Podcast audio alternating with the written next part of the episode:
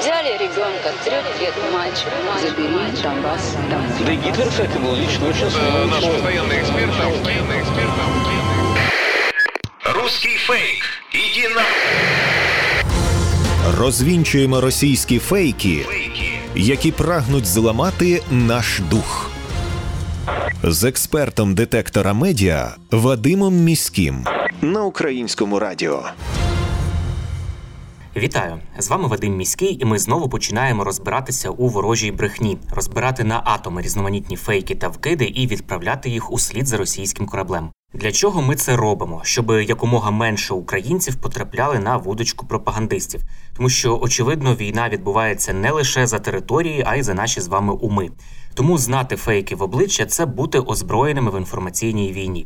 Звісно, там, де є така можливість, ми на прикладах будемо розбирати характерні стандартні прийоми російської пропаганди і таким чином вчитися розрізняти маніпулювання, шахрайство, дезінформацію самостійно.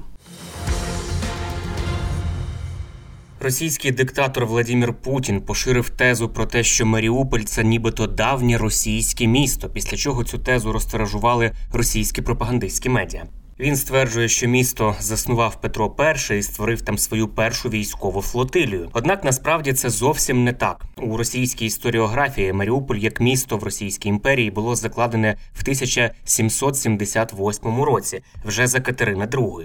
Тоді місто називали Павловськ. Однак до цього на цій території існувала Кальміуська Слобода, територія запорізьких козаків. Тут також знаходився форпост Домаха і фортеця Кальміус. На таку путінську брехню звернули увагу фактчекери проекту Інсайдер у 1778-79 роках. Російська влада виселила християнське населення звідти до Криму і заселила туди росіян. Також перша флотилія у Маріуполі з'явилася зовсім не за Петра і навіть не за Катерини, а лише в роки громадянської війни в Росії. Однак Путіну вигідно, звісно ж, поширювати тези про те, що Маріуполь це російське місто, як тепер, так і 100 років чи 200 років тому. Мовляв, проти історії не підеш. У такий спосіб пропагандисти намагаються утвердити наратив про те, що Росія не анексує територію України, а лише повертає собі свої історичні і законні землі.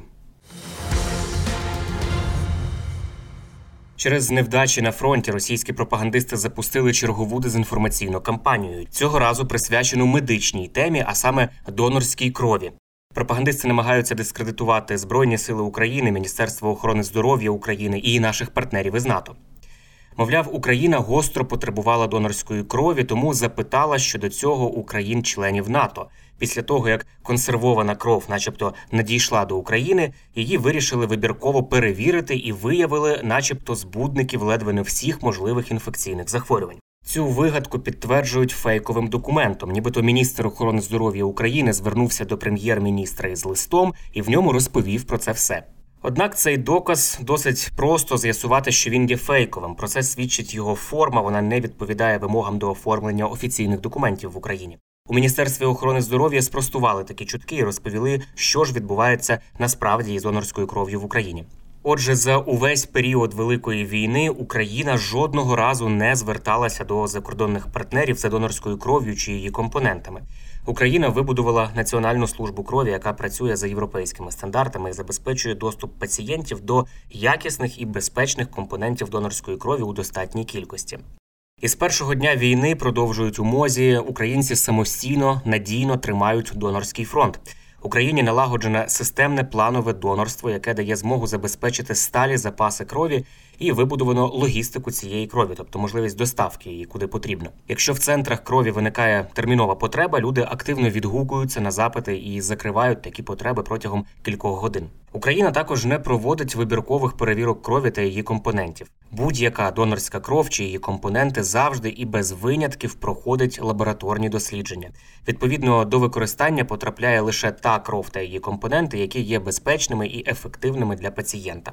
Міністерство охорони здоров'я також нагадує, що в Україні триває ініціатива Твоя кров може воювати, стань донором. Її мета не лише спонукати до донорства крові, а і сформувати сталий реєстр потенційних донорів, які за потреби можуть поповнити запаси крові і допомогти українським пацієнтам підтримати обороноздатність країни. Є кілька варіантів, як долучитися до донорства. По-перше, можна звернутися безпосередньо до центру крові, якщо саме в цей день там очікують на донорів. Практично у кожному місці є такі центри крові або інші медзаклади, де можна здати кров. Якщо в регіоні знижується запас крові або виникає гостра нестача конкретної групи крові, то медичні заклади повідомляють про це на своїх офіційних сторінках або в соціальних мережах. Інший спосіб це записатися телефоном у базу донорів у центрах крові вашого міста. Всі медичні заклади, які роблять запаси крові, мають власну базу донорів і за потреби зв'язуються із ними. Ну і на сам кінець е, можна в реєстр донорів записатися також онлайн. Кожен, хто бажає задонатити кров, може зареєструватися на відповідних веб-сервісах, внести туди всю необхідну інформацію і чекати повідомлення від координаторів. Ці онлайн-сервіси це сайти Donor.ua і healthy.me. Мовне питання є одним із ключових приводів для маніпуляції російської пропаганди. Найчастіше меседжі щодо української мови просувають із негативним емоційним забарвленням. Мовляв, українська мова смішна, сільська, штучно створена і так далі. У день е, української писемності та мови Центр протидії дезінформації разом із уповноваженим з захисту державної мови опублікували низку найбільш поширених фейків росіян щодо української мови. Зокрема, російська пропаганда часто пише про те, що нібито мова не має значення, що російська і українська є найбільш спорідненими мовами, нібито мова не впливає на національну культурну ідентичність і так далі. Насправді ж мовні утиски століттями були одним із головних інструментів боротьби Росії проти України. Українська мова є самобутньою природньою слов'янською мовою. Вона ніколи не була штучною і навіть більше при формуванні літературної української мови намагались усіляко уникати штучних конструкцій. Діалекти української мови ніколи не були діалектами російської. Отже, розберемо ці найбільш поширені фейки. Фейк перший мова не має значення. Вибір мови це акт аполітичний та позбавлений будь-яких моральних наслідків. Це, звісно ж, маніпуляція, тому що в самій Росії мова давно стала основним таким засобом визначення для Путіна соотечественників поза межами території Росії, яких він має захищати. І насправді це такий, можна сказати, завуальований заклик до українців скласти зброю. Наступний фейк це те, що найбільш споріднена і близька мова до української це російська мова.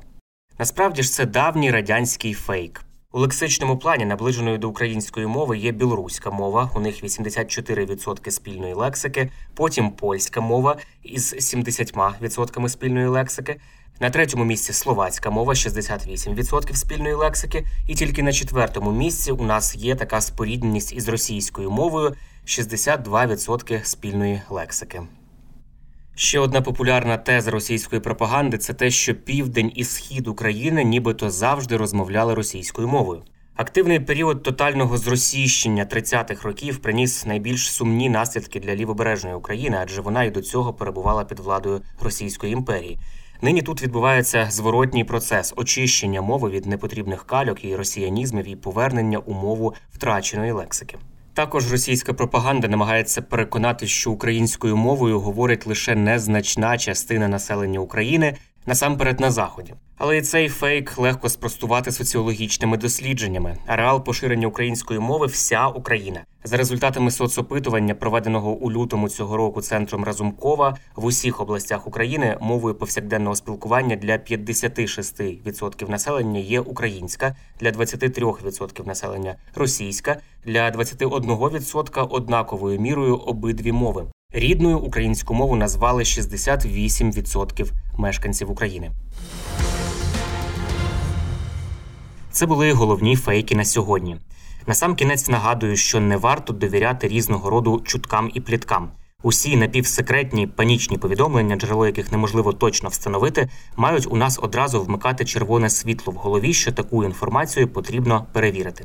Як правило, за такими неконкретними джерелами та емоційним панічним викладом ховаються інформаційно-психологічні операції ворога, який прагне нас деморалізувати.